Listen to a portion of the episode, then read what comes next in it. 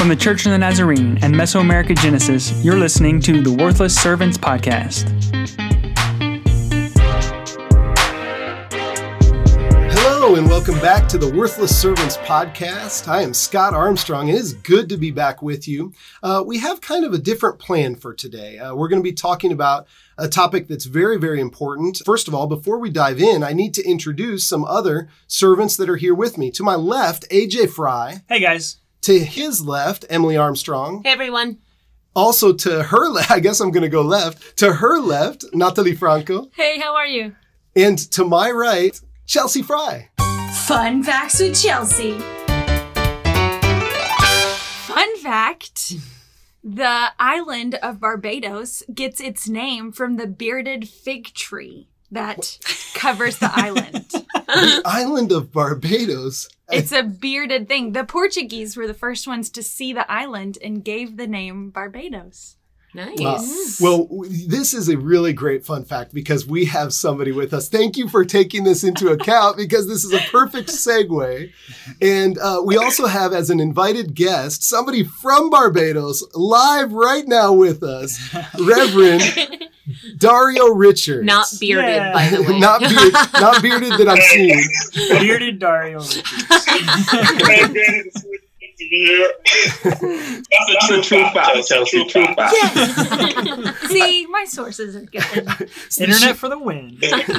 she sometimes shares fun facts and we're like i'm pretty sure that's not true and she, she, she tries to defend them wow so we're not going to dive into barbados necessarily today but i would like to say pastor dario has served with us in global missions uh, and in what we're doing with genesis in the caribbean field uh, for really about seven to eight years his wife linda they have a wonderful boy caleb and uh, they're just serving the Lord on a local, district, and even field level.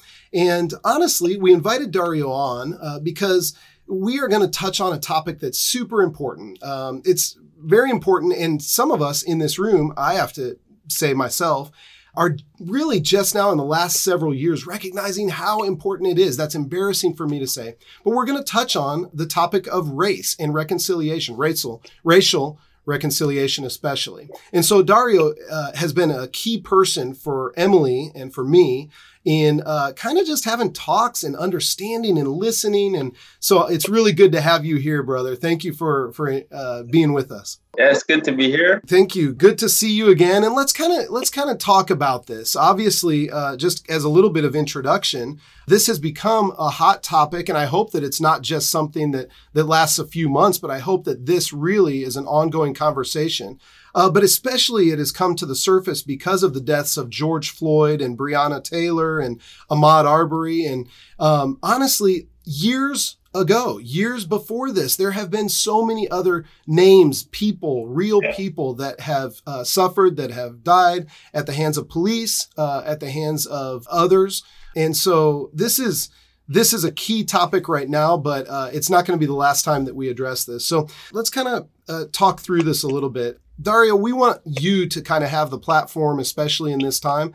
And so I'm going to give you the kind of kind of the first word. Uh, what have been your reactions to the events that have uh, transpired in the last couple months? Uh, how are you processing through this? Uh, I think, um, again, as you see, it is this is one of many. You know, so so I think the shock effect is a lot of people are just it's just like a trigger um, for many persons across the globe, but it has been the continuous experience of many Black persons. Um, so again, it's obvious for me, just another one of those, you know, again, like why does it keep happening? But I think more than that, I have be, I began to develop a type of love-hate relationship with all that's happening.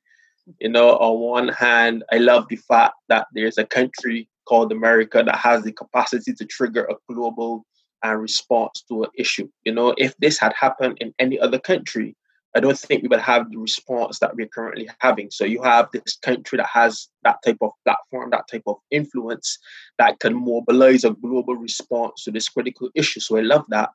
But on the flip side, I kind of hate the fact that if it doesn't happen there, then we don't respond to our own issues here. You know, we have racism right here in the Caribbean. Uh, we have racist issues and people dying because of the color of their skin in other parts of the world. Um, sometimes in even more racist countries than America, um, but we don't have that type of response.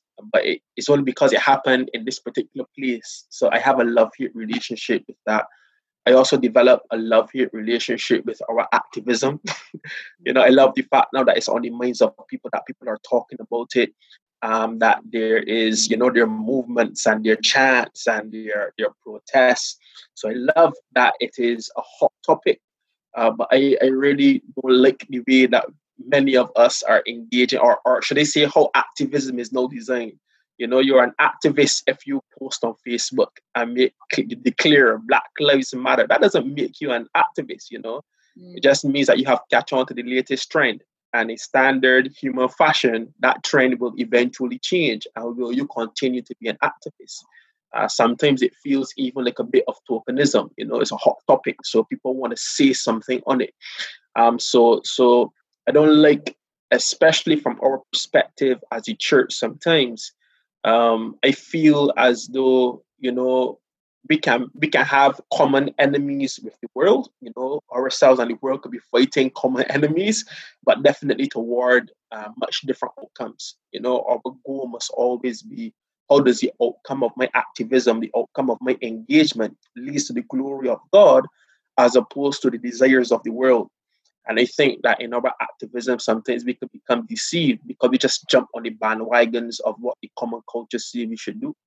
Um, so for me, um, it has been a love-hate tension. Glad the conversation is happening. I'm glad that light is being shone upon it, but also thinking deeply about how do we really maximize the opportunity to ensure that true change really does happen. And this isn't just another trend in in, in trending in, in human you know, human activity that will just drift away tomorrow. So that has been my general response and feeling to what's been happening. Why, why do you think that it has grabbed the attention of the United States and the world in a different way? This stuff was happening and has been happening for years, decades, centuries, right?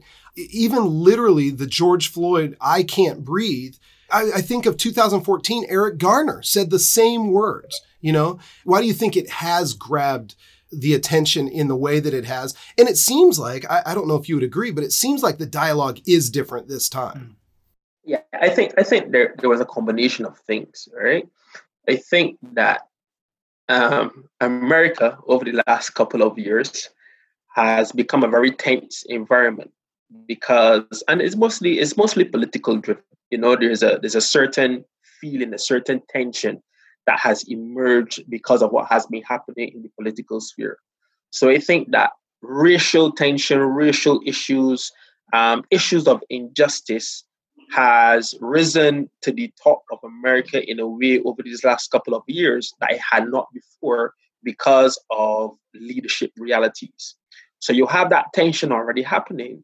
And then you have these three consecutive events of clear injustice happening, you know, of of what people will clearly speak to as to be what people will probably say is a direct result of what the temperature, the context, and the culture of America feels like. Just this um, oppressive injustice um, kind of reality happening.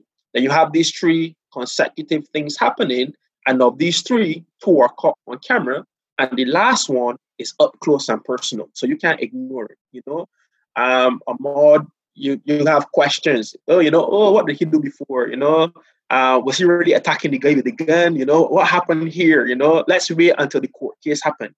But no, for eight minutes, you're sitting and you're watching a policeman kneeling on the neck of a black man, and people are literally asking and pleading and begging. Like you can't ignore this. You know, it reminds me of the Emmett Till story from years ago.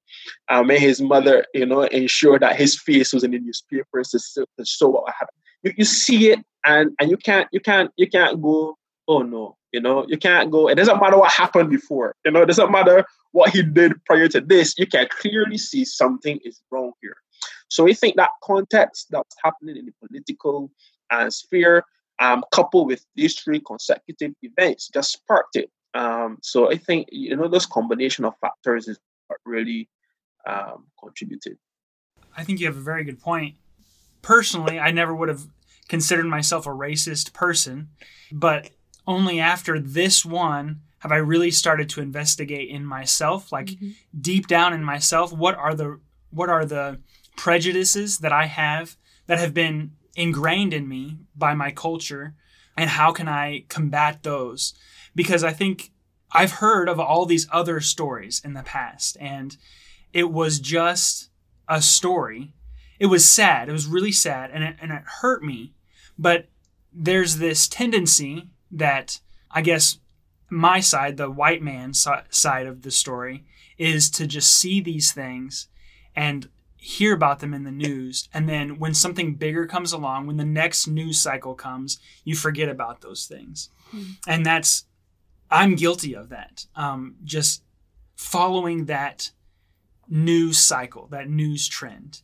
And I think you have a good point. Like, what's different about this one is that there was so much coverage about it. There's so much in your face that you can't ignore it anymore. And it's sad that it had to come to this point. It's sad that it had to get it had to get this in your face for for our side of the of the coin to actually see what's going on and and to realize it. Hmm. Dario, could I ask you um, from like the church perspective? I know that's something I've been uh, just struggling. Struggling, I think, is the right word. Of I want to know how you feel when you're seeing all of the comments on social media from people that seem like they're being antagonistic to what's going on, and and when that comes out of the church specifically. How does that make you feel, or how are you processing through some of those things? Yeah, you know, that's a good question.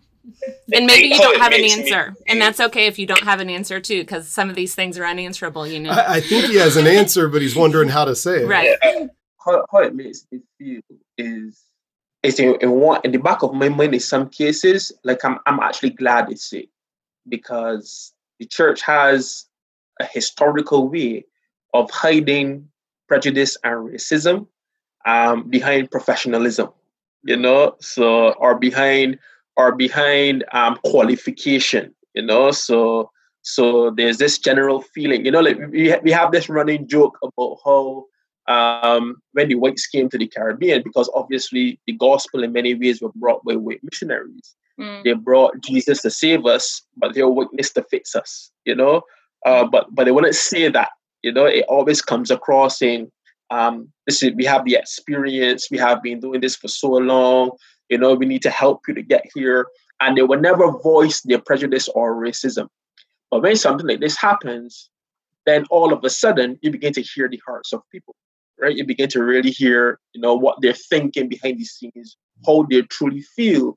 And in some cases, they even shot themselves. You know, so you realize they come back and they didn't even know that they thought or they or they or they felt like this. So for me, because my my perspective from the beginning has always been my hope is that this leads to reconciliation. I'm not in the space of um, I'm not searching for supremacy over whites. I am not on a revenge mission. I'm not as a, I'm I'm not on a, I'm on I, I told you so. You know, we already knew that you are this. I'm not on that. I am on where do we go with this for the glory of God? And the hope is reconciliation. So when I see this, more than hurt or more than disgust is more like, okay, good. Now we can actually start to fix this problem mm. because mm. you are making it clear that the problem exists, mm. not with others, but with you. you know, so let's let's begin the conversation there. So so that's a general feeling that I get of it. Um, I think what bothers me the most are the persons who who who have these, you know, antagonistic negative responses but also feel to acknowledge that you know okay this is a problem that's where um, my challenge comes. You mentioned something pretty important and i think there would be a lot of evangelicals uh, we're a podcast especially focused on the church of the nazarene although not all our listenership is from the church of the nazarene but i think there would be a lot of people that would say oh well i mean this is a societal issue but it's not in the church.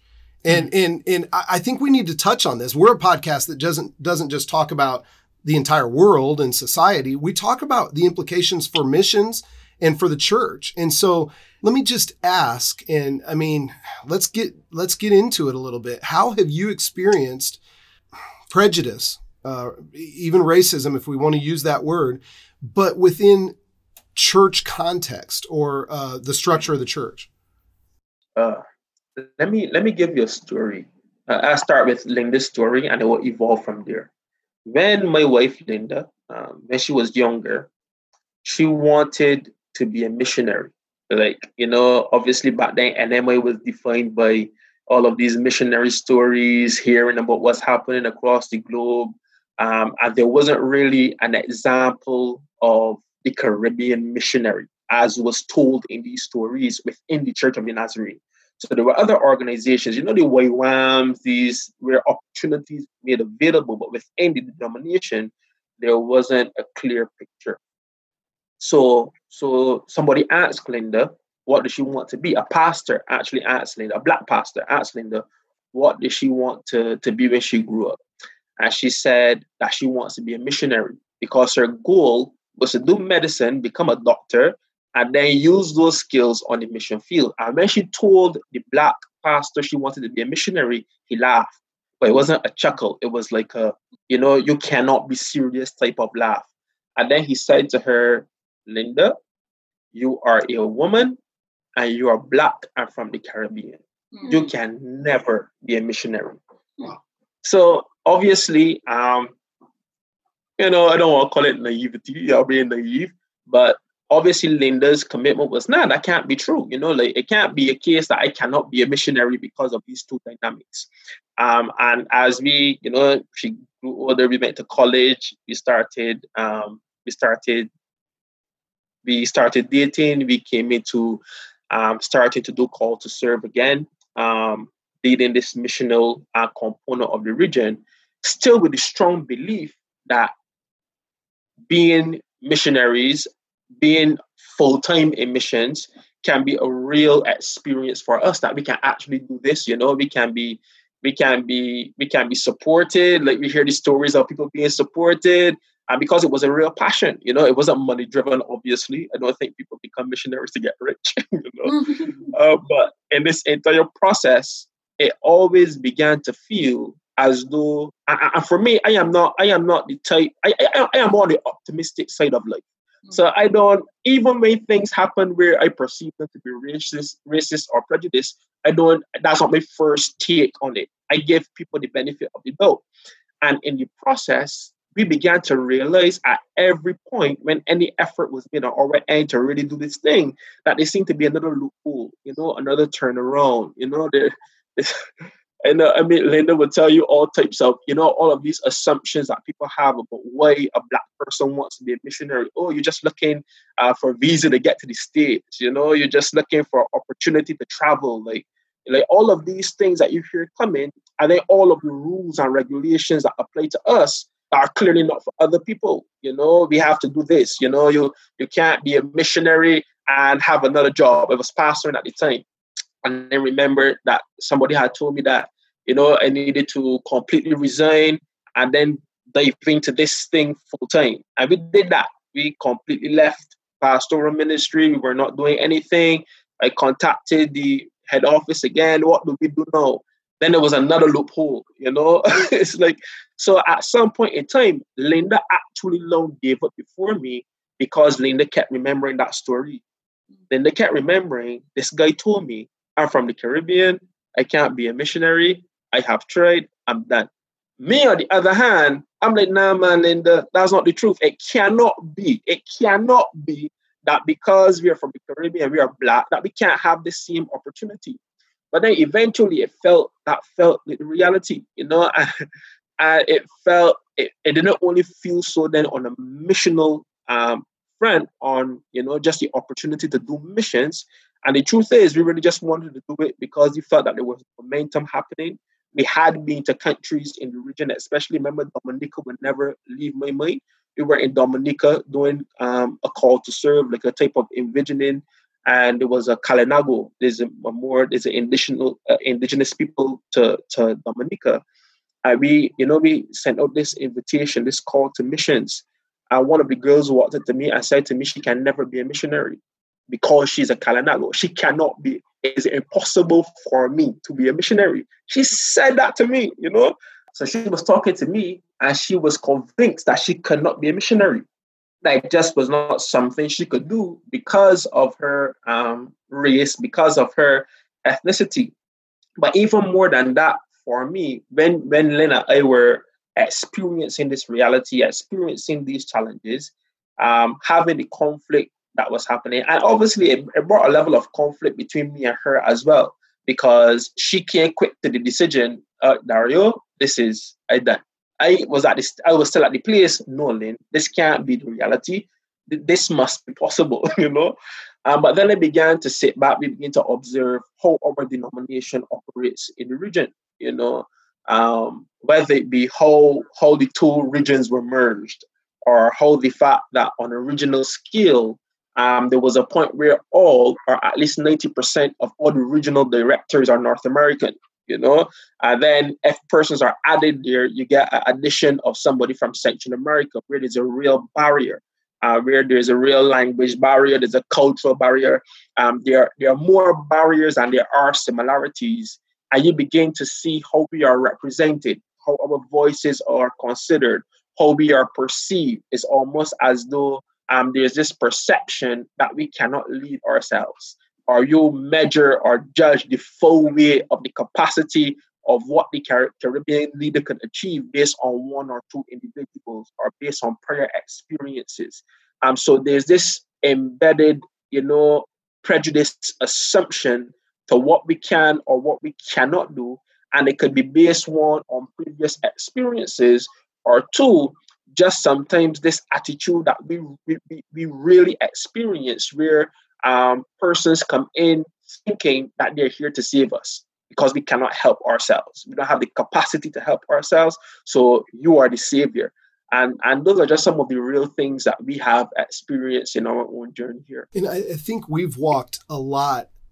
We've walked with you through this, and I've I've been defensive as sometimes we've we've talked you know and i've said no it can't be that way. And and i think as you originally started your story you know you i, I want to say oh that that crazy pastor he just didn't know you know and but it's but really i mean sure he should not have discouraged someone feeling a missions call right?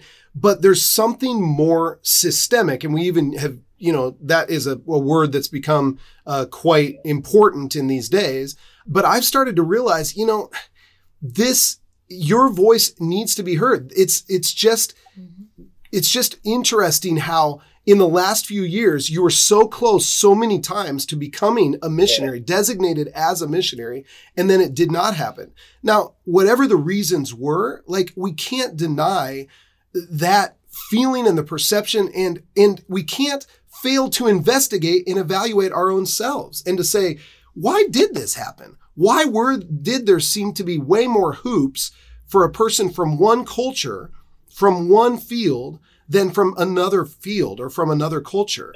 And those are things that have really been hard for us as global missions coordinators, as as uh, you know regional missionaries, to try to address. And I want to thank you for helping us to address that. Yes, right. And I think it is not only something that happens, you know, in other countries, but also in our region. And I can say something that happened in my family. My grandmother, she used to say, I love my grandmother a lot, but I mean, I need to be honest. And she used to say, I'm not racist, but I don't like black people. Mm. And it is just a way to like put makeup on it. Mm. Obviously, there is racist in, mm-hmm. in that, you know, phrase. Mm but she was trying to to make everybody to understand she was not. I think the same it's happening with the church in some way. We said we're not racist but somehow like we treat in a different way people with a different skin. And i've seen that especially with the mission groups mm-hmm. when this white missionary comes to the dominican republic. Yes everybody is so happy and it's the same with um, kind of the same with a missionary with a different color of, of the skin but it is a little bit different we see like it is not the same preference mm. so i think mm-hmm. that that's it's happening in the church we we say no, we are not racist, but we can still see the difference. Interesting. because we treat we treat people of a different skin color differently, even though they may have the same job. hmm Yeah, interesting. So, something that I have been curious about and would like to ask this group of people is um, when I'm scrolling on social media right now, it is filled with white people recognizing the fact that they have racist tendencies in their heart that they weren't previously aware of, which is great. But on the flip side of it, I'm seeing some negative feedback to that of like these people waking up but they're receiving feedback that says, well, you should have already been awake. Mhm. And so I don't think that's helpful. I think um I think we need to acknowledge that there are people that are waking up a little bit behind some of the rest of us. And this should be an ongoing, forever lifestyle of us recognizing and evaluating our biases and our tendencies. And so, um, Dario, I'd love to hear from you. Somebody that is just now recognizing my whole life I've been trained in this mindset and now I'm aware of it. What are some steps that they could take to bring reconciliation between themselves and the race and even into the church? I just give two separate responses. I want to comment on the on the first with um when she when I think it was Natalie sharing about her grandmother. One of the most racist experiences we have had in missions was in Nicaragua. We were there on we were there on a mission trip. Uh, we were placed in this community, and I mean it was obvious. Like for two weeks, we only saw one other black person outside of the group but they had the Wi-Fi in the park, so we used to all go to the park together, so that nobody would be separated, and then come back together. And one day, our way back, the police just pulled up next to us. They stopped. Nobody in the group could play could speak Spanish, so we had Genesis. She's from Nicaragua as well. She was interpreting from us as a team leader. I'm asking, "What is he saying?" And the, policeman is shouting. He's screaming at the top. Why are these Africans here? Why are these Africans here? And we're like, um, we're, we're not from Africa, you know, we're, from, just over here in the Caribbean, you know. He's like, no, we're this. And uh, what they did, they made us get in the line. We had to walk back to our house, and we had to get we had to get blank pieces of paper and write numbers on them. I take pictures like a mugshot for the police to have them collected and stored um, at the police station. So, so, but again, what we did is, and I think it's, I think it's a Caribbean thing. We, we began to make a joke out of it. So while they're outside taking mug shots, we are inside singing and dancing. And by the end, they were asking for some of our food and you know for us to sing to them because of how we approached the, the, the you know how we approached the what was happening. So, so I agree. Even in the even in the Caribbean, we go to some Caribbean countries as missionaries, and the reception is radically different to if it was a white North American team. Mm-hmm. So it it isn't just you know this thing that white people do. It's also something that we have come to believe about ourselves. But we also have to understand that that is because of the history of racism, the history of being convinced throughout the years that that there is another who is better than right. Um, as it relates to the question that I think Chelsea asked about, you know, you know, what can we do to these people who are not waking up? I think my, my position is always to go to the biblical position from both ends. I think Jesus' response in Matthew in Matthew 9, when he looked out upon the upon the crowds, is really a position that both blacks and whites must take. You know, how Jesus saw the crowds. When Jesus looked on the crowds, they were probably thieves, they were probably murderers, they were probably criminals, you know, they were probably uh, racists out there. Uh, but the Bible doesn't say um, that when Jesus looked at them, he saw thieves, robbers, and murderers. The Bible says that he saw sheep without a shepherd. You know, he he categorized them as a particular type of people who had a particular need. And why I love him saying they were sheep without a shepherd is because he was a good shepherd. And uh, he too saw himself as a potential solution to the need that he saw in this crowd. And I say that to say that we must see people for who they are and for where they are at, right? Um, the reason why a black person will have a negative response or a negative feel to a white person now waking up to the reality of racism is because racism did not start yesterday. You know, this is this is this is 400 plus years, you know, of consistent it, it, it, hasn't been that you know there have been breaks there have been major events you know civil rights movement and you know um you know the the actual breakaway from slavery etc et but in the black person's mind like how could you not see this for so long that's a reality that's on their heart. If you don't acknowledge that, then you just start being insensitive again, but from a different perspective. You know, it's like me hurting my wife, and just because I say sorry, just because I say sorry, and she doesn't immediately respond the way that I want, I get upset because she hasn't forgiven me. No, you know, just because I say sorry doesn't lead to automatic forgiveness. There may be action and activity that must not follow that sorry um, for it to be real to her especially if it is that I am apologizing for something that I have been doing for my entire marriage and she has complained about. You know, that's a that's a different. All she's hearing again is a is a you know it's just words to try to pacify the situation. So so from the white perspective, you got you got to see that you got to recognize um, that people would struggle to believe that for the last for the hundreds of years this thing has been happening, and only here and now you see that. So you got acknowledge that. That's a christian perspective so that you can be you can have you can have um, sympathy you can be sensitive and you can also have empathy and understanding where this anger is coming from or where this frustration is coming from. But then from the black perspective from my perspective as well i also have a christian responsibility uh, to realize that i mean we are human you know uh, and that the root of racism is sin and sin is not sin is a pick and choose race you know?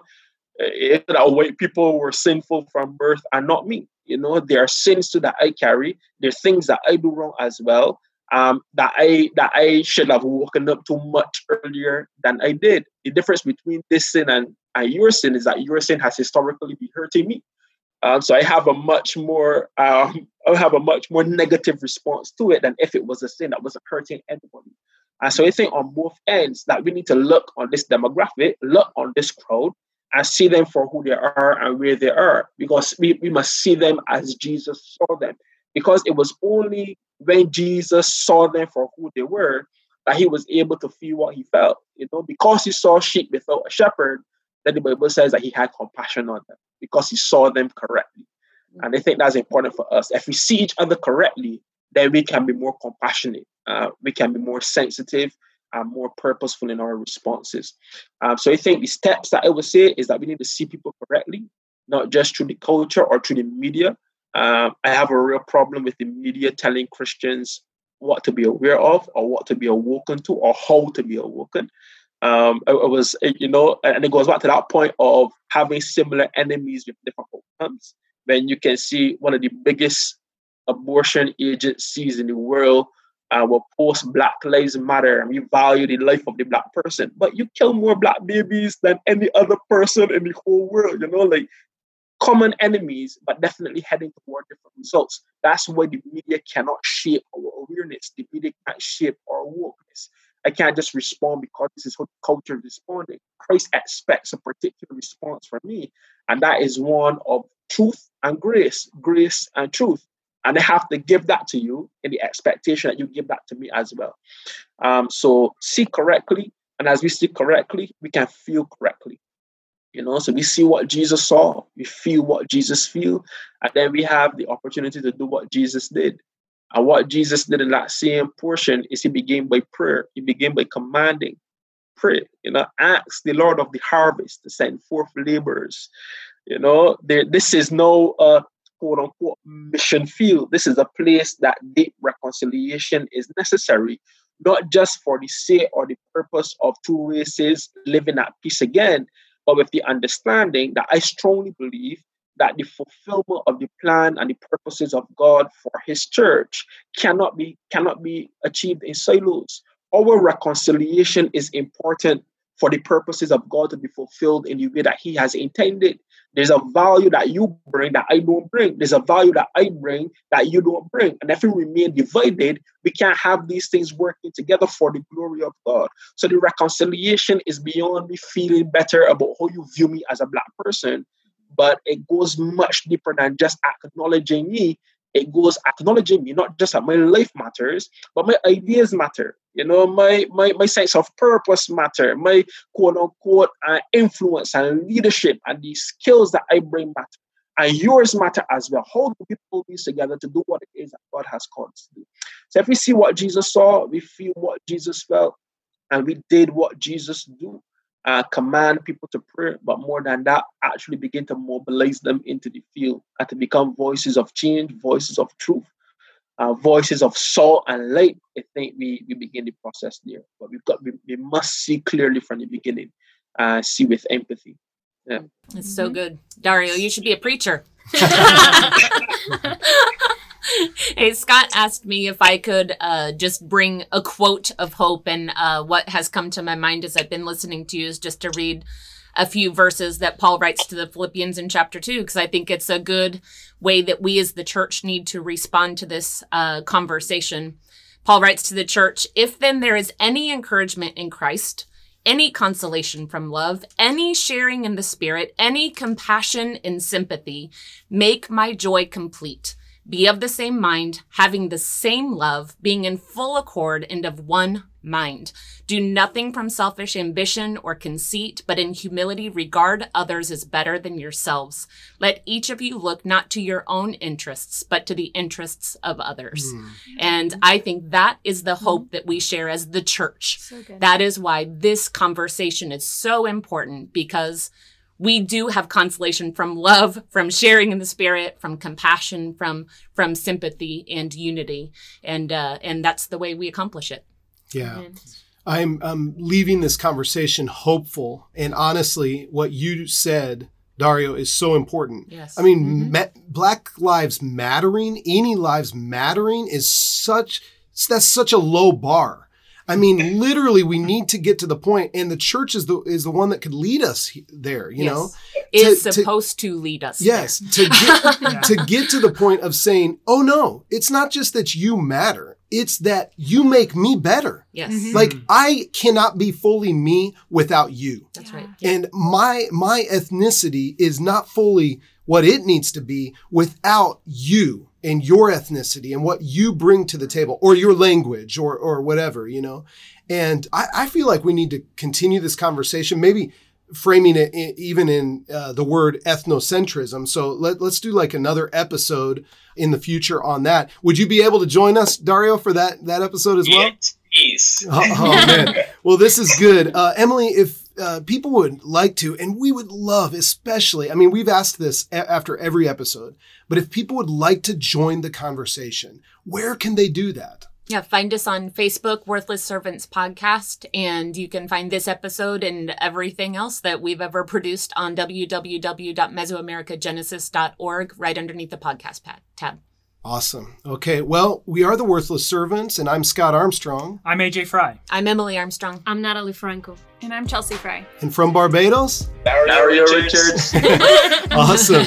Well, we'll come back with Dario uh, for another episode and kind of continue this conversation. Praise the Lord. Thank you for, for this time, and uh, we'll talk with you next time.